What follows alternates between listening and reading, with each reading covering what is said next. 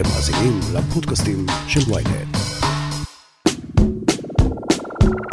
היי, ברוכים הבאים לרפרש, פודקאסט הטכנולוגיה של ynet. אני יובל מן, ואני אשרית גנאל. והשבוע שעבר דיברנו על הפדיחות הטכנולוגיות של 2021, ועכשיו הגיע הזמן לסיכום השנתי שלנו. איזו אפליקציה היא פספוס השנה, מה היה הסיפור הכי ביזארי שנתקלנו בו, ומי זכה בתואר איש או אשת השנה. יש לנו הרבה להספיק, אז קדימה, בואו נעשה רפרש. אז uh, נזכיר שבשבוע שעבר עשינו את uh, מצעד הפדיחות הגדולות, היה נורא כיף, uh, ממליץ להאזין לפרק הזה. ופייסבוק, התקלה הענקית של פייסבוק בשנה האחרונה, זכתה במקום הראשון. כן, רגע מביך ללא ספק. כן, שש שעות בלי פייסבוק, אינסטגרם ווואטסאפ. אבל הפעם אנחנו קצת יותר חגיגיים, אנחנו נדבר גם על uh, דברים השליליים, אבל גם על דברים חיוביים, נכון? לגמרי. אז יאללה, נתחיל. אה, בתואר פספוס השנה זוכה אפליקציית קלאבהאוס. אושרית, את זוכרת כמה התלהבנו מקלאבהאוס כשהיא התחילה וכשהגיעה לארץ, זה היה נורא מרגש. אה, זאת באמת הייתה ההבטחה הכי גדולה של אה, תחילת 2021, אה, אבל אחרי זה זה די דעך. כן, קלאבהאוס בעצם אה, התפוצצה בטירוף בקורונה, זאת אה, אפליקציה שהיא רשת חברתית מבוססת אודיו, ואני חושבת שבתקופה של הסגרים היא נתנה לאנשים משהו, איזשהו קשר אנושי שהיה חסר. אנשים חיפשו דרכים חדשות להתחבר, וכל המיקוד שלה באודיו ובתכנים לא ערוכים, בעצם הפוך לגמרי מכל הטרנדים שהכרנו עד אז, של טיק טוק, של אינסטגרם, של דברים אקסטרה ערוכים. Uh, ופתאום זה נהיה דברים ארוכים ואותנטיים, וזה מאוד, כאילו, אנשים אהבו את זה. Uh, זה התחיל בהתחלה רק באייפון, היית חייב הזמנה בשביל זה, הם הגיעו למיליוני משתמשים, שווי של 4 מיליארד דולר, הזמנות שנמכרו ב eBay במאות דולרים, מפורסמים שמגיעים לשם, כאילו, משהו מטורף. כן, ואחד המפורסמים שהגיעו לשם זה מרק צוקרברג, שכולנו יודעים מה הוא עשה אחרי זה, העתיק את הפיצ'רים של קלאבהאוס אל תוך פייסבוק. ואגב, חייבים להגיד בכלל שהאודיו עשה קאמבק די מדהים בשנה, שנתיים האחרונות, פתאום אנחנו רואים מה קורה בעולם הפודקאסטים, מה קורה עם קלאבהאוס, שענקיות כמו פייסבוק, טוויטר, טלגרם, ספוטיפיי משבטות את התכונה העיקרית שלה. ובעצם צריך להגיד שבעצם קלאבהאוס, אין, אין מאחורי זה טכנולוגיה חדשנית או מדהימה, ולכן כל כך קל להעתיק את מה שהם עושים אל תוך אה, מקומות אחרים. אה, ואני חושב שזה באמת הגיוני שפיצ'ר אה, כזה של אה, חדרי אודיו שבהם אפשר לדבר בלייב, זה לא יהיה רשת חברתית נפרדת, אלא חלק מרשת חברתית קיימת. הרי יש לנו חברים ואנשי קשר בפייסבוק, ורשתות אחרות, אז למה אנחנו צריכים ללכת לרשת אחרת כדי לנהל שיחה? כן, באמת אנחנו רואים בתקופה האחרונה הרבה פחות הייפ, כבר הרבה פחות הורדות, פחות משתמשים פעילים, בעצם בכל המדדים הם אה, מדשדשים. אגב, אם תשאל את אה, פול דייוויסון, אחד מהמייסדים של קלאבהאוס, הוא לא יסכים איתך, הוא התראיין לאחרונה בכמה מקומות ונשמע עדיין מאוד אופטימי, טען שהחיקויים לא משפיעים עליהם, ושבסוף הם רוצים צמיחה יציבה, אז כאילו לא כזה נורא מבחינתם שהטירוף שהיה דעך. והוא דווקא אומר, אה, הפוך ממה שאתה אומר, הוא אומר, אנחנו רוצים להתמקד רק באודיו, להתמקצע בזה, ולהציע את כל האפשרויות בתוך העולם הזה. When a new medium emerges, it's usually a company that is fully focused on that medium that ends up um, being the category leader. And we think with social audio, it'll be similar, where being able to focus solely on that medium is going to be a really big benefit. אני מאחל להם בהצלחה, כי באמת uh, חסרות לנו עוד uh, שחקניות uh, בעולם הזה של המדיה החברתית, אבל אני לא אופטימי. אז uh, בקטגוריה הבאה שלנו היא סכסוך השנה. Uh, ואני חושבת שכאן uh, זה היה די ברור, מה שבחרנו זה את הקרב בין uh, ענקית הטכנולוגיה אפל לבין מי שעוד עשויה להפוך לענקית טכנולוגיה, אפיק גיימס, יצרנית פורטנייט. The trial between tech giants Apple and Epic Games has started. Following Fortnite's removal from the iOS App Store and Android's Google Play Store in 2020, זה התחיל בזה שאפיק תובעת את אפל. אה, אה, אחרי שאפל בעצם אה, בועטת אותה מחנות האפליקציות, בטענה שאפל היא מונופול, ושלמה בעצם המפתחים חייבים להיכנע לכללים שלה, רק להשתמש בחנות אפליקציות אחת, להיות מחויבים לשלם לאפל עמלות. שופטת לא ממש קיבלה את הטענות האלה, היא פסקה שאפל היא לא מונופול, אבל היא כן אמרה שאפל חייבת להכניס מנגנוני תשלום אלטרנטיביים. ואז אפל ערערה, הסיפור הזה עוד ממשיך להתגלגל. כן, זה סכסוך שיכול להימשך שנים, הוא לא רק על איך שהאינטרנט נראה היום, אלא על איך שהוא ייראה בעתיד. בעצם אה, זה סכסוך על העתיד של האינטרנט, גם על המטאוורס והכלכלה של המטאוורס, הגלגול העתידי של האינטרנט. ואני חושב שקראנו לזה סכסוך השנה, אבל יכול להיות שזה סכסוך העשור, לא? אה, עוד מוקדם נראה לי להגדיר את סכסוך העשור, אבל כן, אני חושבת שהשאלה שנמצאת במרכזו בעצם על uh, הפלטפורמות שמתנהגות כמו סוג של גן נעול מול איזשהו חזון של אינטרנט יותר פתוח, זה באמת uh, קרב לא פשוט. הגענו לתגלית השנה. תגלית השנה שלנו הוא פראג אגרוואל, המנכ"ל החדש של טוויטר. פראג מה? הוא היה אנונימי ממש עד לאחרונה. כן, עד לפני כמה שבועות בכלל לא ידענו על קיומו, נכון? למרות שהוא היה סמנכ"ל הטכנולוגיות של טוויטר, אחת הרשתות החברתיות הגדולות בעולם. Now I'd like to conclude by inviting Parag Agrawal, CTO of Twitter on stage, to share their migration experience to Google Cloud. כן, אבל הוא צריך לשמור על אה, פרופיל נמוך. והנה, היום הוא מנכ"ל אחת החברות הכי מוכרות ומדוברות בעולם, אז הוא כנראה כבר אה, יהפוך להיות קצת פחות אנונימי. כן, אז בנובמבר באמת הוא עבר באופן פתאומי לקדמת הבמה, אחרי שג'ק דורסי, המייסד והמנכ"ל של טוויטר, הודיע שהוא פורש די בפתאומיות. אה, ולפראג אה, יש אה, עבודה קשה לפניו, הוא צריך לרצות את המשקיעים ולעמוד ביעדים מאוד שאפתניים של טוויטר. עד סוף 2023 החברה רוצה להגיע ל-315 מיליון משתמשים ולהכפיל את ההכנסות שלה. היום, אה, לשם השוואה, יש לה קצת יותר מ-200 מיליון משתמשים. זה בהחלט שאפתני, אבל אה, היי, לפחות אה, סוף סוף יהיה לטוויטר מנכ"ל במשרה מלאה, מה שדורסי לא היה. נכון, הוא הקדיש חלק ניכר מזמנו לסקוואר, ששינתה את שמה לבלוק לאחרונה. ואגב, אגרוואל מצטרף לשורה של מנכ"לים ממוצא הודי בעמק הסיליקון, שלדעתי זו תופעה מעניינת. סונדר פיצ'אי מגוגל, סאטיה נאדלה ממייקרוסופט, ארווינד קרישנה מ-IBM ועוד. הודו על המפה. ומתגלית השנה נעבור לפריצת השנה.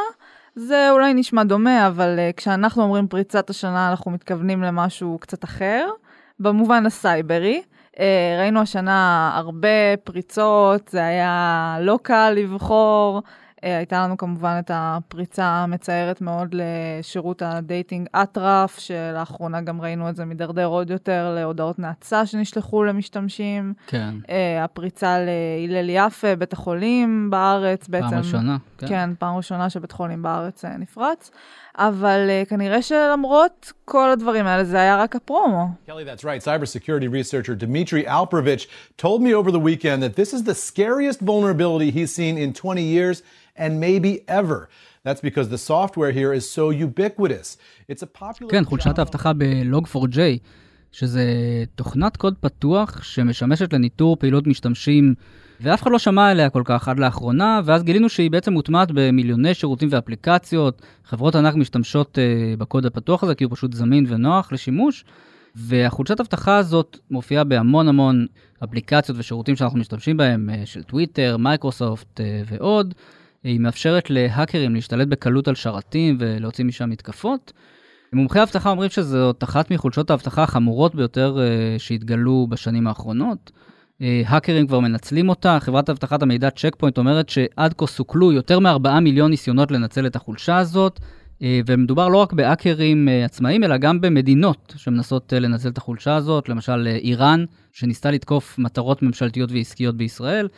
אה, גם מייקרוסופט אמרה שהאקרים מאיראן, מסין, מצפון קוריאה ומטורקיה מנסים לנצל את חולשת האבטחה הזאת. בכלל זה מרגיש שהמידע שלנו פגיע מאי פעם. אני חושבת שראינו השנה גם יותר מתמיד אה, מתקפות phishing, בעצם אס.אם.אסים שנשלחים לאנשים ונראים אה, לגיטימיים לגמרי, נראים מהדואר, נראים מכל מיני חברות, מבקשים להזין פרטים, ולפעמים באמת מאוד קשה להבדיל.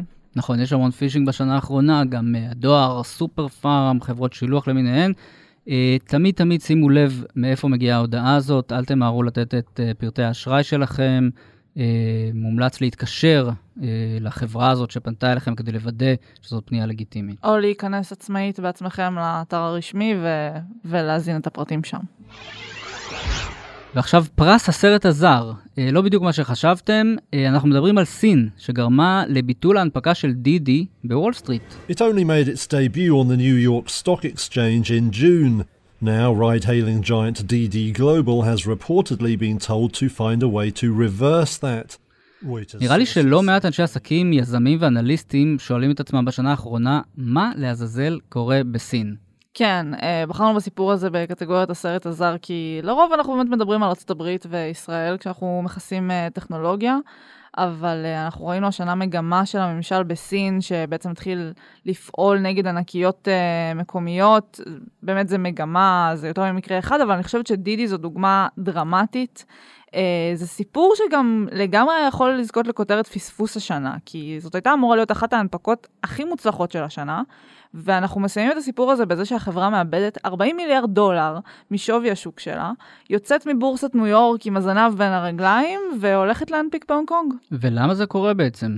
אז אה, ממש אחרי שהיא הנפיקה בארצות הברית, אה, בעצם הממשל בסין פתח בחקירה נגדה, בטענה שהיא אה, מסכנת את המידע של המשתמשים. והוציא צווים שבעצם גרמו לזה שהיא צריכה לרדת מכל חנויות האפליקציות, אי אפשר יותר להוריד אותה, היא לא יכולה לצמוח ולהביא משתמשים חדשים, אה, וזאת פגיעה אנושה מול כל מה שהיא הבטיחה למשקיעים שלה, שהיא הולכת לצמוח בטירוף ושהולכת להביא המון משתמשים חדשים. כן, בעצם בסין חוששים שההנפקה הזאת בניו יורק תעניק לוושינגטון גישה למידע של דידי, שיש בו המון מידע על, על תעבורה, על תנועה, על משתמשים בסין. אה, ודידי ממש לא היחידה, אה, בשנה האחרונה ראינו איך אה, פורטנייט, יהו, לינקדין, המון המון שירותים אמריקאים פשוט יוצאים מסין, כי היא פשוט נהייתה מאוד לא צפויה ומקום שמאוד קשה לעשות בו עסקים כרגיל. לגמרי. אני לא חושבת שהממשל בסין באמת יותר מדי דואג לפרטיות של האנשים, הוא פשוט אוהב לאסוף אותה בעצמו ופחות מעדיף שהם יגיעו לידי ממשלות זרות. כן, וזה נראה כמו מקרה קלאסי של יראו וייראו. תראו מה עשינו לדידי, תראו מה קרה לה, אה, אל תלכו באותה דרך שבה היא הלכה. בשביל דידי אין ספק שזה היה אה, סרט זר ואפילו סרט רע.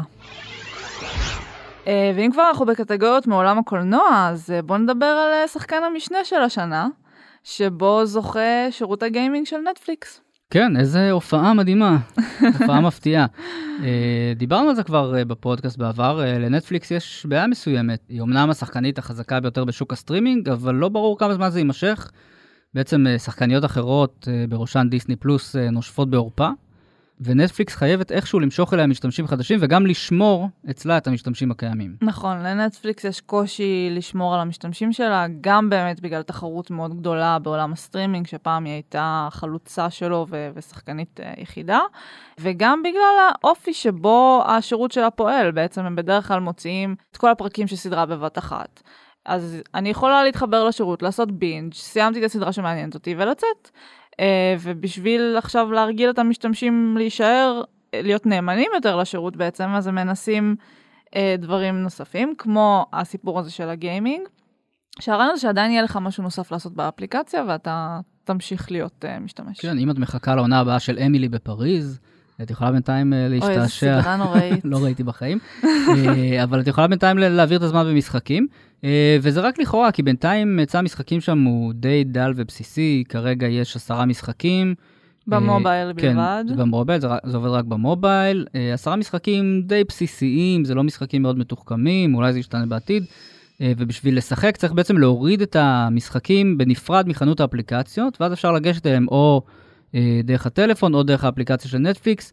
זה קצת מסורבל, אני חושב שזה לא מה שנטפליקס אה, קיוותה שיקרה, היא הייתה רוצה שניגש למשחקים באופן ישיר דרך האפליקציה, אבל אה, אלה החוקים של גוגל ואפל.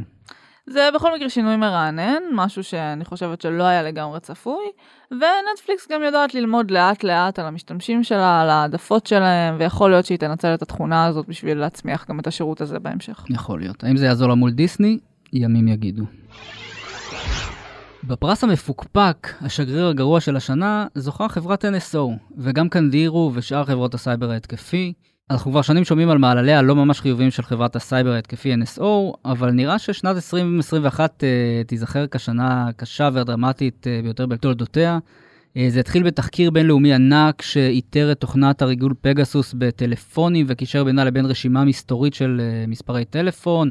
זה המשיך בצירוף שלה לרשימה השחורה של משרד המסחר האמריקני, אחר כך הגיעה התביעה של אפל נגדה. אה, עכשיו לאחרונה דווח שהחברה שוקלת להעמיד את עצמה למכירה, אולי להפסיק את השימוש בפגסוס, ובכלל נמצאת על סף חדלות פירעון. כן, ואם ניקח את זה לענייננו, ולסיבה שהיא זכתה בפרס השגריר הגרוע, אני חושבת שזה יחסי ציבור רעים מאוד בעולם לישראל, כל פעם שמזכירים את החברות האלה וכותבים Israeli Company, משהו בתוכי מתכווץ. אה, זה מעלה המון שאלות מוסריות.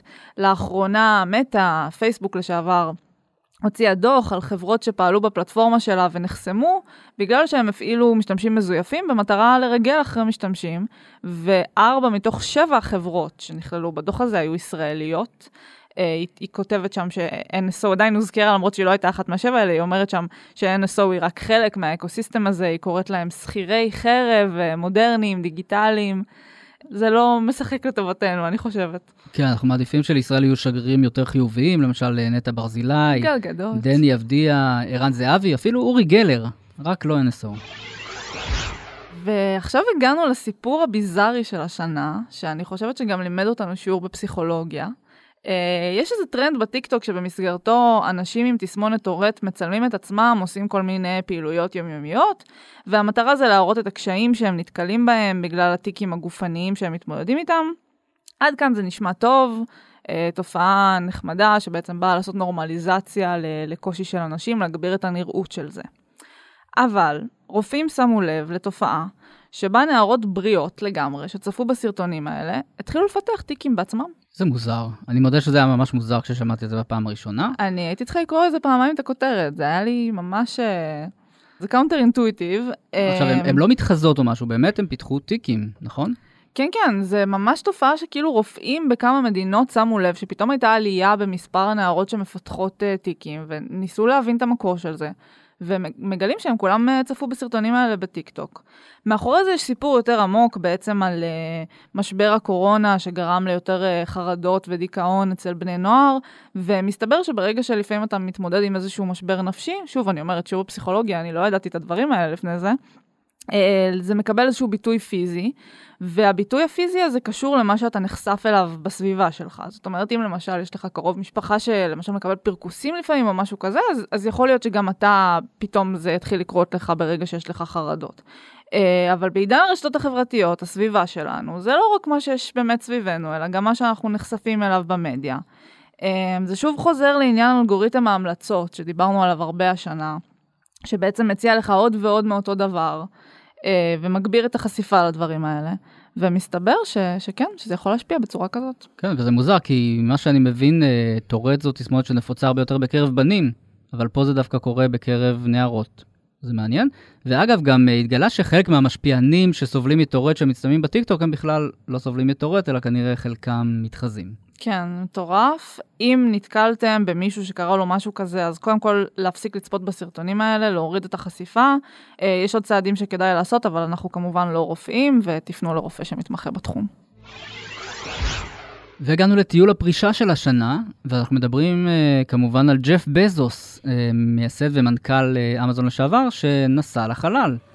6, 5, 4, command engine start, 2, 1. כמה טריוויאלי. כן, זה קרה ממש שבועיים אחרי שהוא פרש מאמזון, העביר את המושכות לידי אנדי ג'סי. בכלל, שמת לב למגמה של מייסדים שפורשים, השנה ג'ף בזוס עזב את אמזון, ג'ק דורסי עזב את טוויטר, בעצם נשארנו רק עם צוקרברג, שהוא מייסד מבין המנכ"לים של הדור הנוכחי של ה big tech, שזה מעניין. וממש לא עושה סימני עזיבה. ממש לא. אז ב-20 ביולי ג'ף בזוס עלה על החללית ניו שפרד של חברת בלו אוריג'ין, שבמקרה הוא הקים.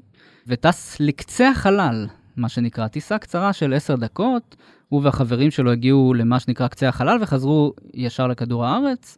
אה, הוא טס עם אחיו מרק, עם וואלי פאנק, בת ה-82, שהוכשרה להיות אסטרונאוטית, אך מעולם לא הגיעה לחלל, ועם אוליבר דאמן, בן ה-18, שאבא שלו שילם 28 מיליון דולר על הכרטיס שלו.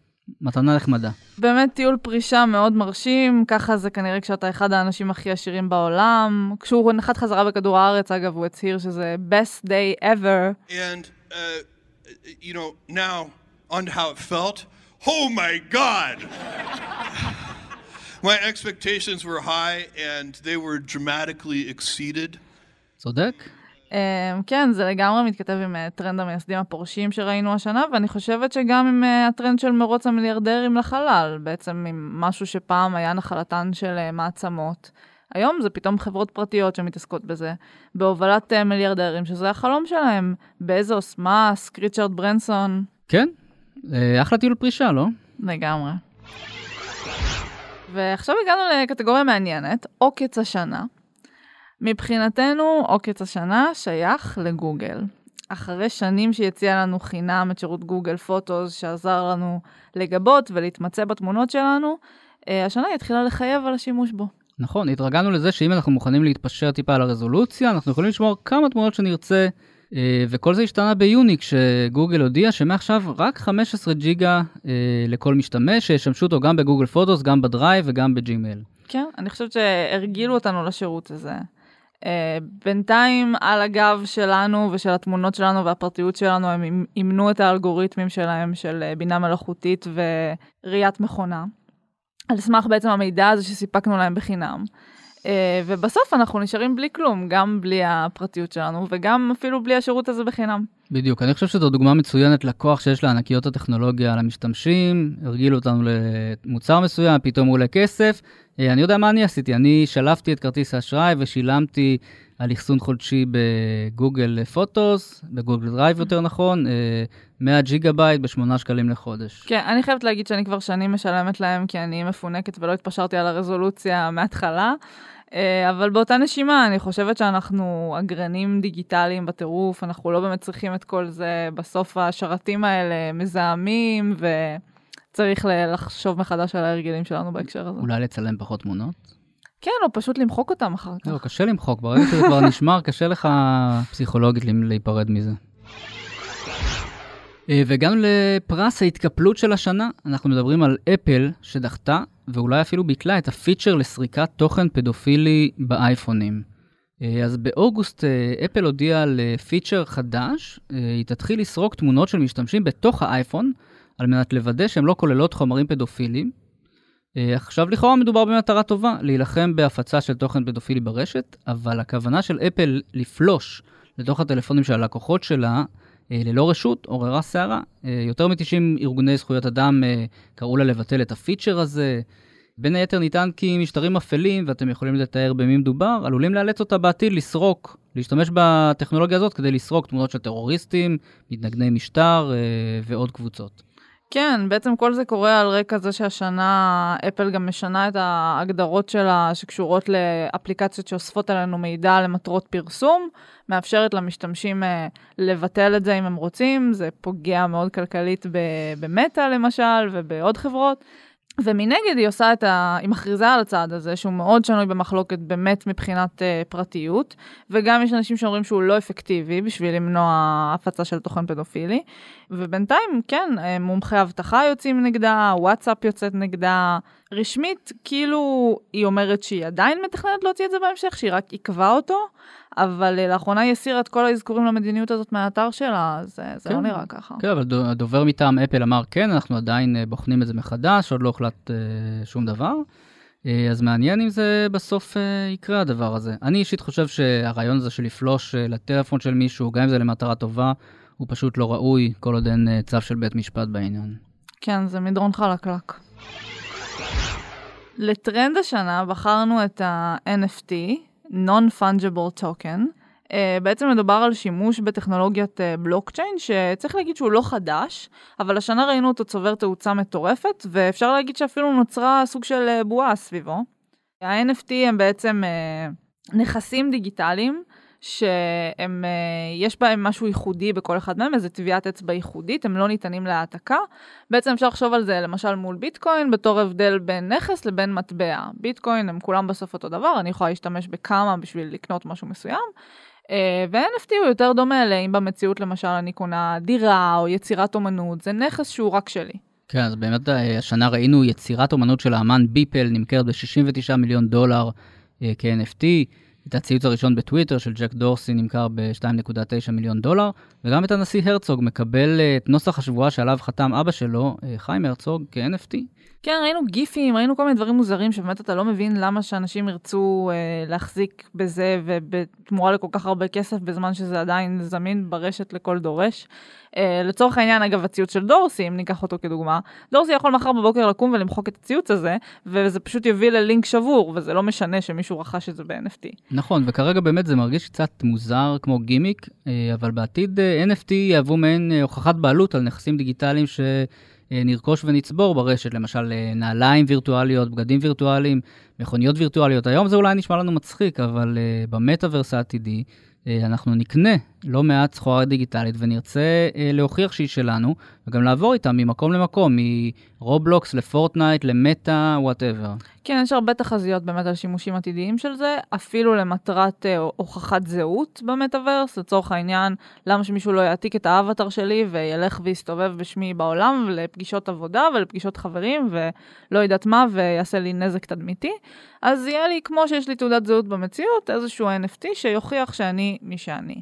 יש גם עוד uh, תחזיות שצופים שיעשו עם זה, אפילו לא רק על נכסים דיגיטליים, אלא גם בעולם האמיתי, למשל לקחת דירה ולחלק אותה לסוג של מניות, ואז אם אין לי כסף לקנות דירה משלי, אני עדיין אוכל לקנות חדר, או מטר בדירה, או משהו כזה, ועדיין יהיה לי סוג של אה, נכס מבוזר שכזה. אה, אני חושבת שבדרך הטכנולוגיה הזאת עדיין צריכה להתגבר על כל מיני אתגרים, ובראשם כמובן המחיר הגבוה מהבחינה הסביבתית ו- וגם, ובכלל של בזבוז, כי היא דורשת המון המון אנרגיה, זה עדיין לא סקיילבילי. כן, אבל אנחנו, אם את שואלת אותי, אנחנו עוד נשמע הרבה על NFT ב-2022 ובכלל אה, בעשור הקרוב, הרבה NFT. ובפרס אה, שיתוף הפעולה של השנה זוכים אה, הרפובליקנים והדמוקרטים בקונגרס, שמשלבים ידיים סוף סוף נגד הרשתות החברתיות. Chairman, I think our responsibility is to build systems that can I help. just, Mr. Zuckerberg, I just want a yes or no answer, okay? Yes or no? Do you do you bear some responsibility for what happened? Congressman, our responsibility is to make sure that we build effective systems to Okay, help the fight this gentleman's business is not to answer the question. Uh, Mr. Pichai, yes or no? אז מי היה מאמין שזה יקרה, אבל אה, בחודשים האחרונים אנחנו רואים אה, שימועים בסנאט ובבית הנבחרים. אה, מי שמובילים את המגמה הזאת הם לדעתי ריצ'רד בלומנטל הדמוקרטי ומרשה בלקברן הרפובליקנית.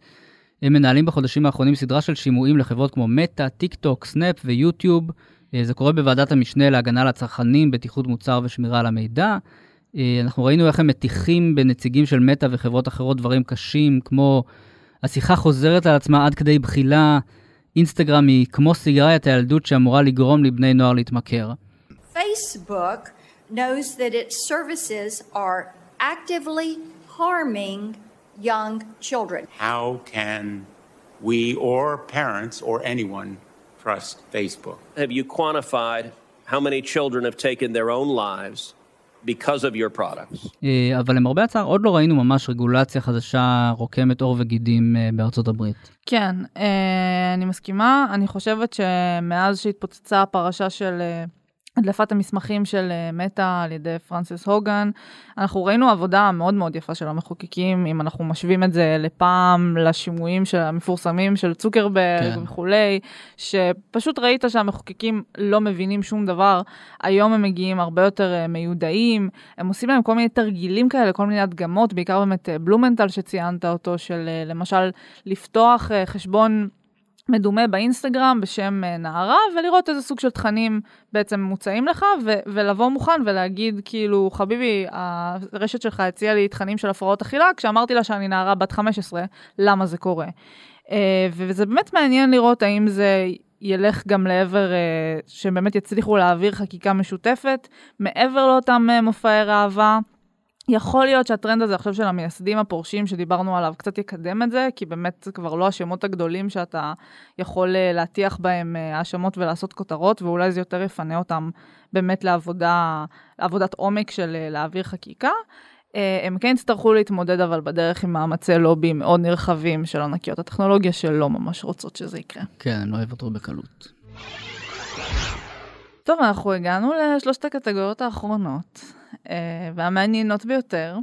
נתחיל בציטוט השנה, ששייך, איך לא, ליקירנו אילון מאסק. מאסק אה, עומד בראשן של אה, שתי חברות, אבל אה, לפי הציטוט הזה אפשר להעריך שהוא אולי עומד גם להצטרף לטרנד המייסדים הפורשים.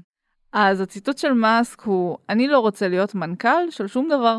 מאסק בעצם אה, אמר את זה בהקשר לזה שיצא איזה סיפור על זה שבעבר היו מגעים בין טסלה ואפל, שבעצם אפל תרכוש את טסלה, ומאסק פנה לטים קוק, מנכ"ל, אה, לכאורה, פנה לטים קוק, מנכ"ל אפל, והציע לו באמת אה, שאפל תרכוש את טסלה, אבל התנאי שהוא הציב היה מאוד מעניין, שהוא רוצה להיות המנכ"ל של אפל.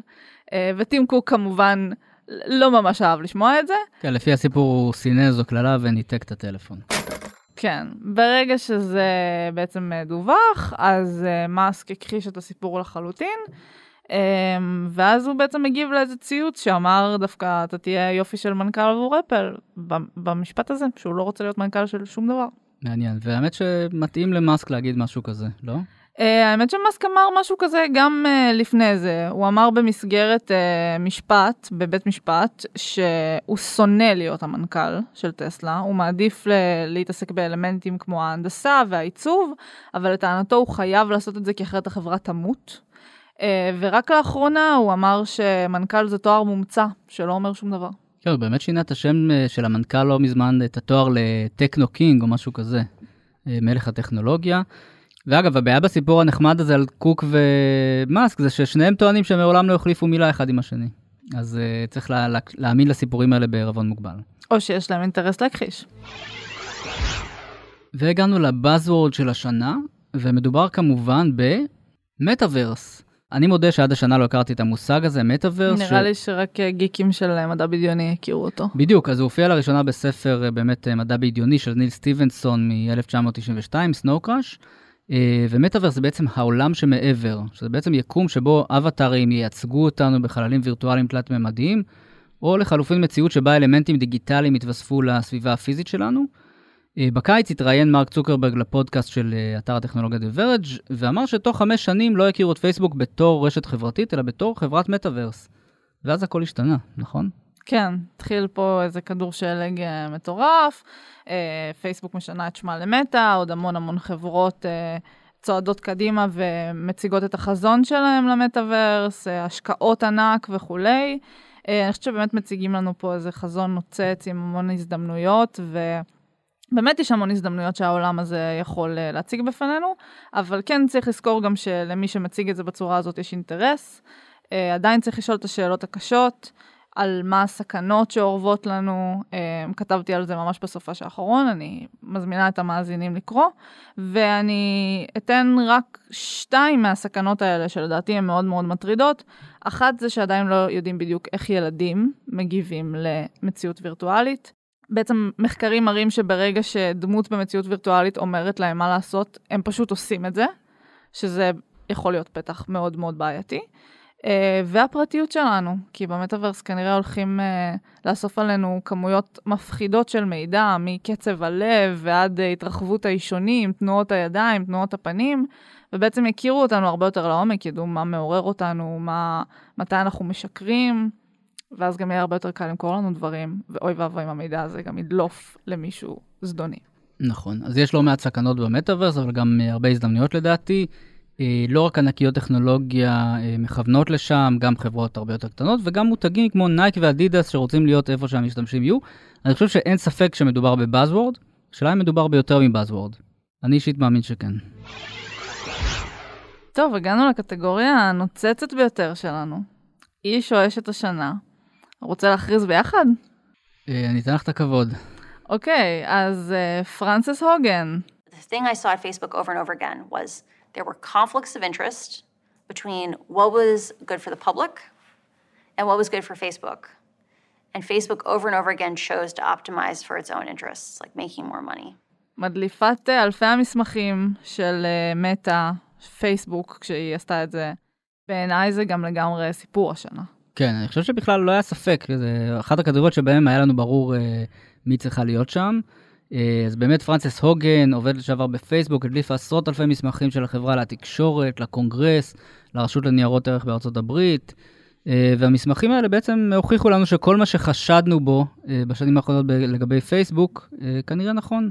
הנזקים הנפשיים שהיא גורמת לחלק מהמשתמשים, העובדה שהיא לא משקיעה בניטור תוכן בשפות שאינן אנגלית, כמו ערבית למשל, ההנחות שהיא עושה לאנשים עוצמתיים, העובדה שהיא נותנת לדברי שטנה להתפשט ברשתות שלה.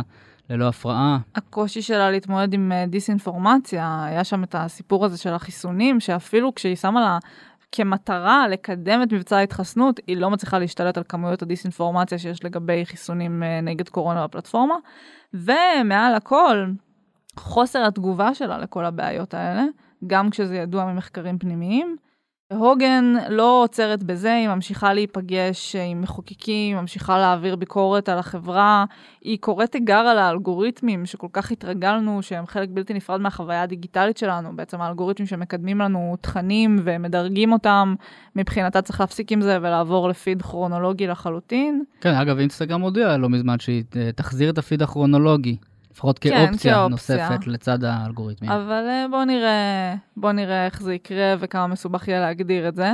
אז אורגן באמת הפכה לפנים של התנועה הזאת אה, נגד מטא ונגד אה, ענקיות הטכנולוגיה, כי היא באמת דוברת נורא רהוטה, יש לה ראיות בידיים, יש לה עובדות שהיא מציגה. כמו שאמרנו כאן, בפרק הראשון בפודקאסט שלנו, אמרנו, היא המדליפה הנכונה בזמן הנכון. אני חושב שהמשפט הזה עדיין מדויק.